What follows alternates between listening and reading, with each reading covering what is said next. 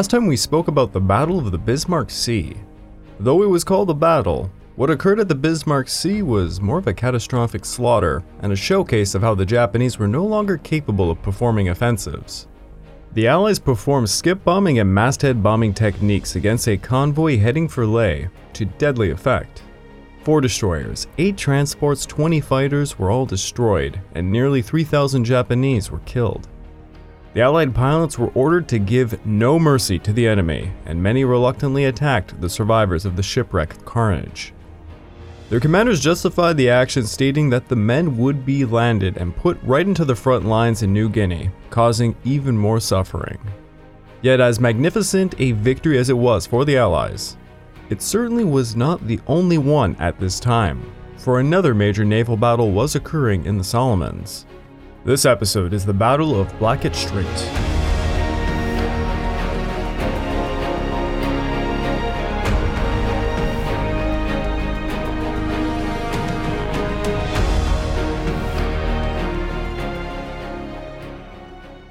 Welcome back to the Pacific War Podcast week by week, and I'm your dutiful host, Craig Watson. But before we can begin, I just want to remind you all that this podcast is only made possible through the efforts of Kings and Generals over at YouTube.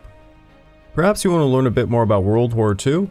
Kings and Generals has an assortment of episodes on World War II and much, much more, so go give them a look over at YouTube. So please, subscribe to Kings and Generals over at YouTube and continue to help us produce this content by checking out www.patreon.com slash kingsandgenerals.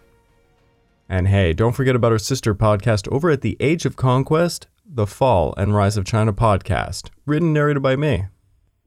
And if after all that you are still hungry for some more history, why don't you check out my personal channel, the Pacific War channel over at YouTube, where I'm finishing up a multi part series on aspects of the attack on Pearl Harbor you might not know about. And just a friendly reminder, I myself have a Patreon account now, and it can be found at www.patreon.com slash the Pacific War channel. Over there, you can find early access to all my content, live hangout episodes, some gaming, and of course, exclusive podcasts dedicated to subjects you want to hear more about. So check it out, it would mean a lot to me. Now, just before we jump back into the turbulent seas of the South Pacific, I want to talk a bit more about another theater of the Pacific War, one that goes far too often forgotten that of China. It's been quite some time since we last were in China. Now, stating that the Second Sino Japanese War is complicated is kind of an overstatement. To simplify it somewhat, know this there were 22 major engagements between the NRA and the IJA during this war. One of these engagements is known as the Battle of West Hubei, which was one of the four major battles that took place in Hubei. Now, in July of 1938, the Imperial Japanese Army Daiju Ichigun 11th Army was formed under the Japanese Central Chinese Area Army. The purpose of such a formation was to conquer and occupy the central provinces in China, specifically those between the Yangtze River and the Yellow River. The 11th Army had played a crucial role during the Battle of Wuhan and had seen quite a list of differing commanders. In December of 1942, Lieutenant General Isamu Yokoyama took control of the 11th Army and he sent his sights on various targets. But before he could unleash his forces, Yokoyama was dealing with major sabotage operations against his main base. And these sabotage operations were not being performed by the NRA. No, they were being performed by the CCP's new 4th Army. Now, the CCP had limited actions against the Japanese during the Second Sino Japanese War. Although the press, such as the New York Times, has parroted some CCP propaganda insisting that Mao and his forces were tying down 80% of the Japanese forces in China, this is not at all true. The CCP did not have the means to do this, nor did they even want to do this. Mao Zedong himself was not an all powerful leader at the offset of the Pacific War. The USSR favored his colleague, Wang Ming, who was known as one of the 28 Bolsheviks, i.e., Moscow educated leaders. Mao Zedong referred to these people as the dogmatist faction. Mao Zedong also had to deal with the imperialist faction members, such as the former party leader, Zhou Enlai, and other CCP military commanders such as Peng Dehuai and Chen Yi. In February of 1942, the CCP began the rectification movement, known as Zhengfeng. And on February the 1st, Mao Zedong made a speech in Yan'an calling for a study of the CCP's history and suggesting, quote, The party not only needs democracy, but needs centralization even more. The roots of Zhengfeng indicate a Confucian philosophy, emphasizing the importance of ethical education. The cultivation of the person depends on rectifying the mind. Confucius had instructed his followers as such. Mao Zedong organized the rectification meetings expecting CCP members to indulge in self criticism and confession. As you can imagine, there were nefarious reasons for this. Mao, alongside his close ally, Kang Sheng, the CCP's ruthless head of intelligence, took charge of the Central General Study Committee and began to get false confessions using psychological torture.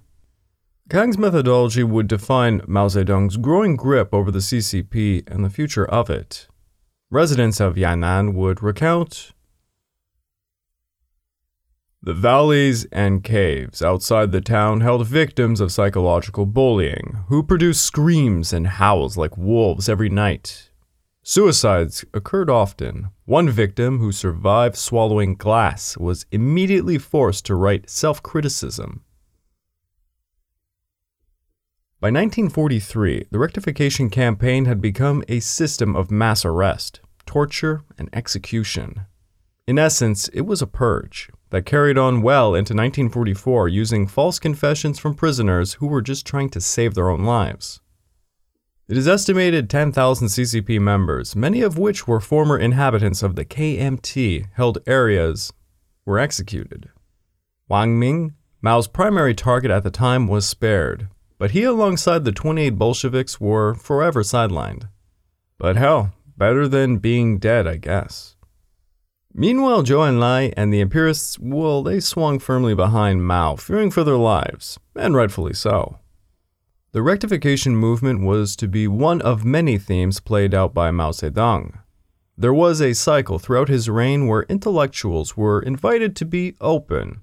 Then the party turned against them, and they were destroyed by self criticism, paraded as criminals, tortured until they revealed they were traitors, and then executed as Mao Zedong put it himself in August of 1943. It is not good to correct too early or too late. Too early, the campaign cannot unfold properly, and too late, the damage, that being tortured victims, will be too profound. One of the 28 Bolsheviks, Wang Shiwei, who worked as a journalist for the Liberation Daily, wrote an article titled Wild Lilies in 1942, which criticized Mao Zedong for womanizing and enjoying too many luxuries. He spoke about how Mao Zedong took an ambulance sent as a gift by the Chinese New York laundry workers to the CCP to carry wounded troops and instead used it as a private transport for himself and his 23 year old mistress, actress Jiang Qing. Mao Zedong would later marry her after leaving his third wife, He Zijian, who had five children with him.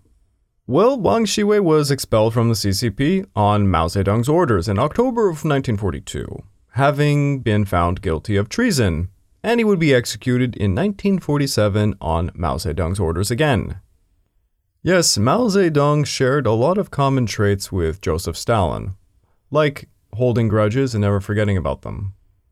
Anyways, enough sidelining about Mao Zedong. Closer to the story at hand, Mao had unleashed a propaganda campaign promoting the false image of the CCP's war effort against the Japanese. The KMT actually captured documents with orders from Mao Zedong which explained his thoughts on the war. The Sino Japanese War affords our party an excellent opportunity for expansion. Our fixed policy should be 70% expansion, 20% dealing with the Kuomintang, and 10% resisting Japan. Between 1937 to 1940, the CCP grew its 8th Area Army from 45,000 to 400,000 men. Meanwhile, the 4th Army increased from 15,000 to 100,000. The CCP's lion's share of the war effort was aimed at the KMT, but they did perform considerable actions against Japan. The 4th Army was led by Commander Chen Yi, and he had an irregular force known as the 15th Brigade of the 5th Division, led by Commander Li Xiannian. Their arms and ammunition were self manufactured, and though they had enough of them, the quality suffered heavily. Their main base was in northern Jiangsu province, but they also operated in central Jiangsu, northern and southern Anhui, northern Jiangxi, and Zhejiang provinces. They were all over the place, specifically to thwart any efforts of the NRA from encircling and destroying them. They also clashed with the NRA much more than they ever did with the Japanese. Despite all of that, the 5th Division of Li Xiannian's forces had fought tenaciously during the 1942 Battle of the Dwarf Mountain. The CCP forces defeated the forces of Wang Jingwei and captured Mianyang in the process. This success, however, drew the 11th Army in, who carried out attacks from the north to drive the CCP out. But the CCP troops dug in and they would not budge. Yokoyama sought to surprise the CCP menace by attacking their rear positions from Yueyang and Jingzhou. The idea was to grab the CCP's attention, while his 58th Division launched an attack against Mianyang. In early February, the 40th and 13th Divisions began to raise their activity in Yueyang and Jingzhou to deceive the CCP into believing a major offensive was about to be made against Changsha, which had been the crux of the IJA for a very long time now. On February the 15th, the 40th crossed the Yangtze River and began to attack Zhuhejian, Jianyi County, and Hubei. Meanwhile, the 13th Division advanced east, sneaking over the Yangtze River from Shaxi and marched through a gap between the CCP positions in Jiangnan. The Chinese defenders were taken by complete surprise, and it would be the 87th Army garrison who would be hit first. The defenders were taking heavy losses, and they had to pull back to Mianyang. Soon, the 40th and 13th divisions were closing in on Fengkao and Fuchang, as the CCP resisted their advances, killing 354 and wounding 890 Japanese. The final phase of the operation saw the 58th Division begin a march south upon Mianyang, enjoying aerial support in the form of the 44th Air Regiment. The CCP's fortified positions were obliterated, and the defenders were forced to disperse and escape before the encirclements could be made. Many would manage to avoid capture by disguising themselves as civilians, but this only prompted Yokoyama to enact intense search and pursuit actions lasting well into late March. The CCP leader, Wang Haishan, along with countless CCP troops, were captured by these means. What was the Battle of West Hubei resulted in a mixed victory for either side. Many in the Allied camp reported that the Chinese had achieved a major strategic victory. However, they paid a heavier price than the Japanese. It is estimated the Chinese had nearly 24,000 dead and 18,000 wounded, while the Japanese had 25,000 casualties. Alongside this, historian Barbara Tuchman states The Japanese withdrew without pursuit from what appeared to have been a training and foraging offensive to collect rice and river shipping. What historian Barbara Tuchman is actually getting at is that at this time, Japanese operations in some parts of China weren't actually offensives to simply defeat the Chinese. No, they were literally foraging for supplies. You see, the American efforts to hit Japanese shipping was taking a toll on all aspects of Japanese commerce, including, you know, simply food going to the home islands. So Japan needed to remedy the situation by rebuilding lost shipping. But this is Japan, who has basically no means of obtaining much iron amongst other resources. So where are they going to get it? Well, they started just rampaging through China. Yes, they went through uh, factories, just about anything in towns. I mean, I've heard reports that they broke into apartment buildings to just steal piping. Really, you got to imagine uh, hundreds of thousands of Japanese army soldiers literally just foraging for metal and stuff. This did happen and quite often. Particularly in the Yangtze River area, where they could quickly get onto ships through the riverine system and, you know, get back to Japan. So, in the end, it could be perhaps better called a tactical draw between the two forces. Now, diving back into the South Pacific, Japan had just lost four destroyers, eight transports, and the lives of 3,000 or so men. These figures did not even count the numerous sailors and irreplaceable pilots lost. The Battle of the Bismarck Sea was strategically a pretty big defeat for Japan, second only to that of the Coral Sea and it confirmed their inability to control the air in the region, and ensured the continued isolation of their forces in New Guinea. In many ways, New Guinea was facing the very same fate that had befallen Guadalcanal. The Japanese logistics simply could not stretch that far, and the Allies were strangling their enemy the same way siege warfare had been done since ancient times. Japanese commanders would never again send transports or capital ships into the waters off Papua. From this point on, the garrisons of New Guinea would only receive meager supplies brought via submarines or barges, completely inadequate to the task as we've seen countless times before. Thousands of Japanese troops manning the defenses at Lae and Salamaua would basically be left on their own to face a growing Allied advance. General Douglas MacArthur went on the record to say, the Battle of the Bismarck Sea was a decisive aerial engagement of the war and marked the end of the Japanese offensive in the Southwest Pacific.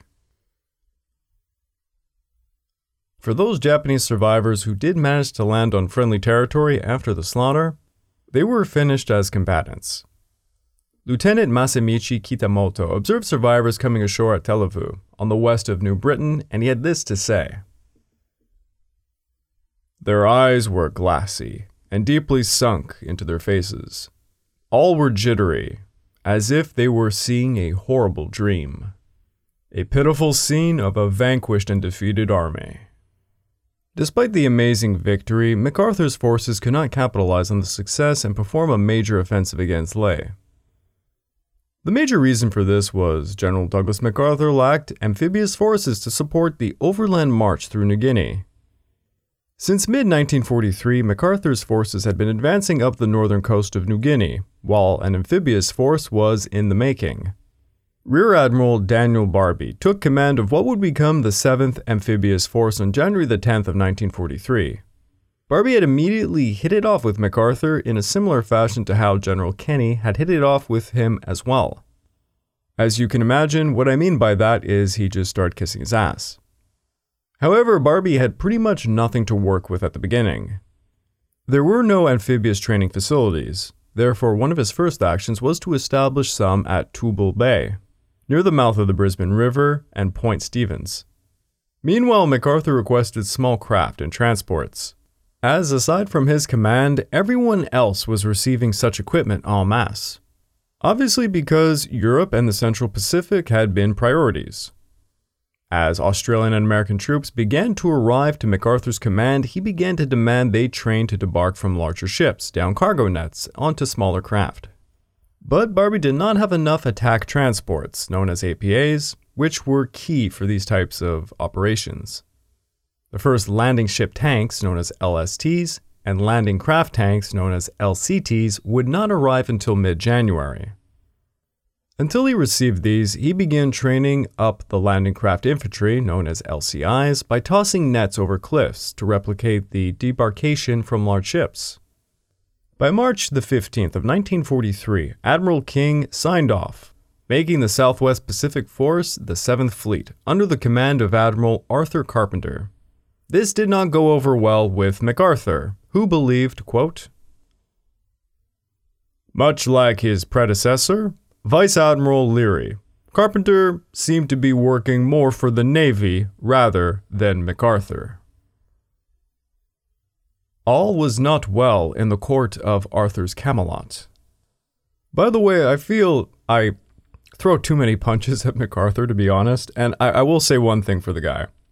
His paranoia about the United States Navy always being out to get him was pretty much true He had soured his relationship with the Navy during the Philippines disaster, so much so that Admiral King was going out of his way to, and I have no way else to put it, just to fuck with the guy.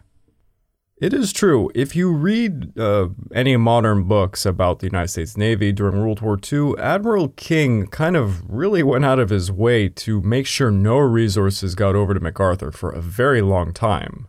And it really has a personal grudge kind of feeling to it. So I always recommend, if you have the time, to read any of these books that delve deep into the uh, personalities of the Pacific War and what happened when they met and stuff. It's, it's, it's pretty funny stuff. Anyways, PT boats of the MacArthur fleet would once in a while engage an enemy submarine, but they usually got away with ease. Bad weather, large coral reefs made it kind of a, well, a bit of a nightmare for smaller ships like PT boats, which were quite fragile. Striking just a log could knock them out. But they were enough to scare the Japanese from using too many barges, and thus they were, in a way, a fleet in being, albeit a very small one. The PT boats would have something of a surface monopoly in the Solomon area for about six months, constantly looking for action but finding none.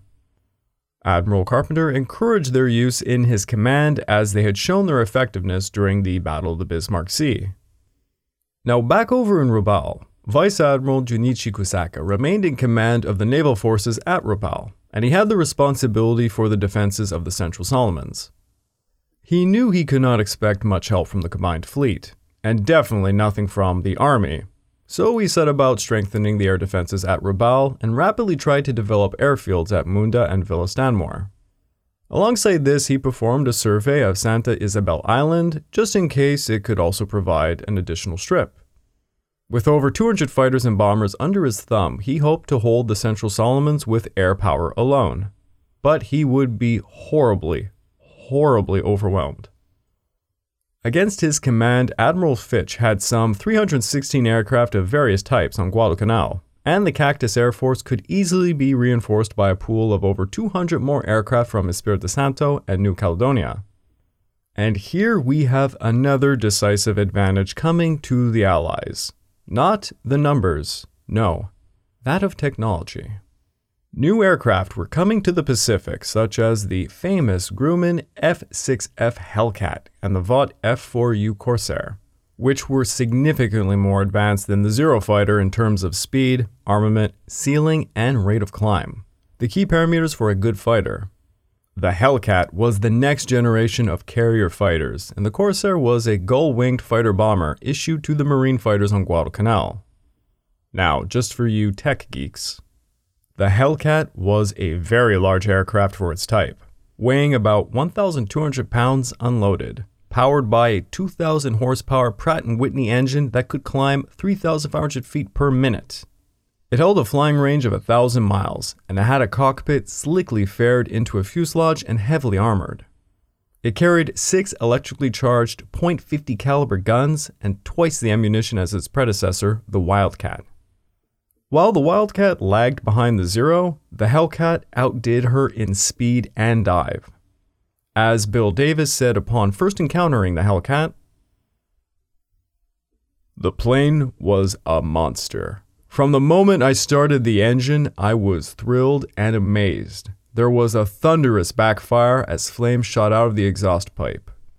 A sailor with a fire extinguisher moved towards the plane, but the engine quickly caught and the flames disappeared as the engine started to purr with a mighty roar. I could feel the power through the throttle as well as my ears and every quaking fiber of my body. In contrast, the Japanese continued to employ the same types of aircraft, knowing full well their weaknesses and knowing full well the Americans were developing new models to counter them. And uh, I just wanted to point this out because it wasn't too long ago that I had listened to this one podcast.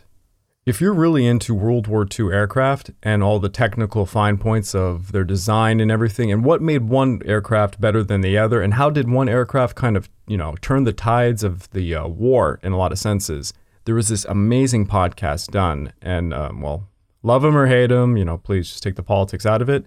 But it involved Elon Musk, and he was talking with Dan Carlin. It's a fantastic podcast. It looks down to just even the fuel used by these aircraft and how the Americans had a octane level in their gas that just gave them an advantage over all of their enemies. It, it's really it's a fascinating podcast. I can't recommend it enough. And I think if you go over to uh, Dan Carlin's Hardcore History or one of the um, the sub ones you'll see on Spotify, just look for the interview he did with uh, Elon Musk. It's all about World War II aircrafts and all sorts of other things. I think they even talk about Genghis Khan at one point. It was an interesting podcast. I recommend it. And again, the only reason I bring it up is because they specifically uh, talk about why the Hellcat really changed the course of the war, and you know, kind of the um, the specifics about the Zero fighter that basically led to its doom later on. The only advantage the Japanese still enjoyed was their airstrips laid out all over the South Pacific, like the base at Munda, which was particularly important as it allowed for bombers from Rabaul or Bougainville to stop and refuel for striking missions. Munda's airfield was attacked countless times by naval and aerial bombardment, but her repair crews just filled up her holes just as fast as they were made. Yes, the Japanese construction crews actually filled up the craters with crushed coral in a matter of minutes or hours, and the strips were made operational quite fast. As Admiral Ainsworth put it, the fact is inescapable that the Japs have gone right ahead and built two airfields in spite of constant bombing by aircraft and two bombardments by surface vessels. We may destroy large quantities of gasoline and stores, and we may render these fields unusable at critical times, but the only real answer is to take the fields away from them. Regardless of the lack of success neutralizing the airstrips for good, Admiral Halsey had his eye on Munda from the offset of finding out that the Japanese had begun constructing an airfield upon it. Halsey saw it as a very valuable new site offering terrain suitable for a large bomber field. In order to invade, it simply needed to be pounded into dust. And if aerial bombardment was not enough to do the job, he was willing to navally bombard it to hell if he must. The Japanese had become emboldened by the increasing failures of the Allies to hit their airfields at Munda and Villa Stanmore, and allowed for cargo and troop ships to make runs between them and Rabaul quite frequently. Thus far, only piecemeal attacks had been made against either outpost, but Halsey was planning to send a larger force with considerably larger firepower this time. On February the 27th, Halsey appointed Rear Admiral Aaron Merrill's Task Force 68 to smash Munda and Villa Stanmore. Task Force 68 consisted of three light cruisers, Montpelier, Cleveland, and Denver, and seven destroyers. Waller, Cony, Conway, Fletcher, Radford, Nicholas, and O'Bannon. Merrill divided his force into two groups. The first group of four destroyers, led by Captain Robert Briscoe, would hit Munda, while the rest would be led by Merrill himself and they would hit Villa Stanmore. On March the 4th, Merrill departed Espiritu Santo and headed for the new Allied base at the Russell Islands. Merrill intended to use the same tactics employed during the last two bombardment attempts back in January. Navigation was to be by SG radar, gunfire to be continuous after the first ranging salvos were fired, and he would use all ships in a column formation to fire simultaneously to limit the time period they had to stay in the enemy waters. By the afternoon of March the 5th, Merrill's force had left the Russells en route to their departure point just seven miles north of Dyson Island. During the night, the four destroyers detached to go hit Munda while Merrill's group continued on course towards the Kula Gulf, believing that they would manage to do so undetected. However, that night, the IJN destroyers Murasame and Minegumo were bringing supplies from their base at Villa to Kolombangara. These two ships were part of the 2nd Fleet's Destroyer Squadron Number 4 under the command of Captain Masao Tachibana. They had taken their route through the Vella Gulf and the Blackett Strait and were going to return to the Shortland Islands via the shorter route through the Kula Gulf. However, the Japanese destroyers were discovered by American aerial reconnaissance, prompting Admiral Merrill to engage them. The Americans estimated the Japanese destroyers were going to reach Blackett Strait at about 11:30, while Merrill's schedule called for him to make a course change to enter the Kula Gulf by 12:17. The distance from the mouth of the Kula Gulf to the eastern entrance of Blackett Strait was around 20 miles, thus it seemed to Merrill to be a senseless change to his plans. With the speed they were capable of going, he simply did not think that he could catch them in time.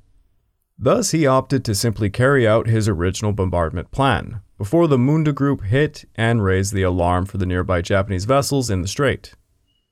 But after Captain Tachibana delivered his supplies, he had chosen to take the shorter route back through the Kula Gulf, which would fatefully shove him right in front of Merrill's position. Just after midnight, Merrill's three light cruisers were swinging into the Kula Gulf while the destroyers detached to perform an advanced sweep of the Gulf. Meanwhile, the two Japanese destroyers were coming in from the opposite direction along the east coast of Kolombangara, when at 12:53 the radar aboard Montpelier detected them northeast of Sansamboki Island. The ships all began to converge on the contact as they tracked the enemy, training their guns on the enemy. Now, radar controlled gunnery was still new to the United States Navy, and thus the first barrage tended to target the nearest and same target. This was actually a tactical deficiency that had given the IJN an advantage on multiple occasions. At a minute after 1 a.m., the Montpelier broke the silence of the night and opened fire with her main batteries, followed by the Cleveland and Denver. The cruiser's 6 inch guns were firing at a range of 11,000 yards, just battering her. Their fire was concentrated upon the Murasame, and their radar controlled gunnery successfully straddled the destroyer. In just five minutes, a salvo hit, causing a large explosion on the Murasame, with large fires erupting across her deck. While this was all going on, the Waller launched a volley of five torpedoes and scored a hit on the Murasame, causing a tremendous explosion, breaking her in two as she quickly sank. Apparently, the explosion from that torpedo hit was heard by Briscoe's force over 25 miles away at Munda. Merrill then directed fire upon the Minegumo as it tried to keep a northerly course while returning fire. After charging north for four miles under intense fire, the Minegumo came to a stop, suffering from heavy damage. The American destroyers tried to get into position to fire torpedoes, but by the time that they did, the Minegumo was already sinking. Merrill's cruisers likewise had begun firing star shells over the Blackett Strait, and the illumination indicated that there were no more enemy vessels.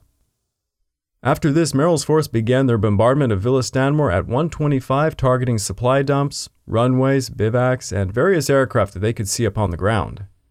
Using aid from their aerial reconnaissance, they were able to score many hits on emplacements such as shelter tents, barracks, ammunition dumps, grounded planes, and such. It was a very successful bombardment, causing a lot of damage, and they knocked out the shore batteries that tried to respond. By 140, Merrill ordered a withdrawal through the northern Georgia Sound, 174 IJN personnel had been killed, of which 128 were aboard the Murasame. There was also two submarines, the USS Grayback and Grampus, that had been assigned to support Merrill's force, and the Grampus would never return from her voyage. It is possible during the battle one of the IJN destroyers sunk her, but her wreckage has yet to be found to this very day. At the same time the battle was occurring, Captain Robert Briscoe's group proceeded unmolested to their bombardment point. At 104, they began to hear and see the firing flashes from the battle, and alongside this, unidentified aircraft were coming over Rendova Island, prompting their caution. Nonetheless, by 139, they began their bombardment, striking the center of the landing strip. By 150, the bombardment ceased and they made their withdrawal. Although the airstrips were repaired quite easily, the loss of two destroyers in a fast fashion was a bad omen for the Japanese. During March of 1943, Allied bombers would make sporadic attacks on Japanese airfields over Balali, Kahili, Shortland Island, and Munda. Alongside this, Allied photo reconnaissance got a good picture of Japanese movements between all of their bases, and this soon revealed a new seaplane base was being built off southern Bougainville, prompting a dawn fighter attack on the 28th. Led by Captain Lanphier of the 70th Fighter Squadron, six P 38s destroyed eight Japanese seaplanes there. Every month brought the Japanese more and more losses, whether it be shipping, men, or materials, and they simply could not afford this. While the American production capabilities were just growing even bigger. I would like to take this time to remind all of you that this podcast is only made possible through the efforts of Kings and Generals over at YouTube. Please go subscribe to Kings and Generals over at YouTube and continue to help us produce this content by checking out www.patreon.com slash kingsandgenerals. And hey, don't forget about our sister podcast over at the Age of Conquest, The Fall and Rise of China podcast, written and narrated by me. And if after all that you are still hungry for some more history, why don't you check out my personal channel, the Pacific War channel over at YouTube, where I'm just now finishing up a multi part series on aspects of the attack on Pearl Harbor you might not know about. Also, just a friendly reminder, I myself now have a Patreon account, which can be found at www.patreon.com slash the Pacific War Channel.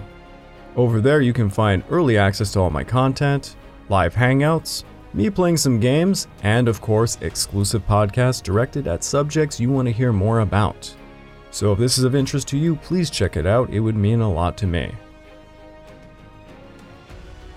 The Japanese had mixed success in central China and a rather small but terrible loss in the Solomons. They simply could not afford any more of these losses, for each one of them was drawing them ever closer to losing the Pacific War.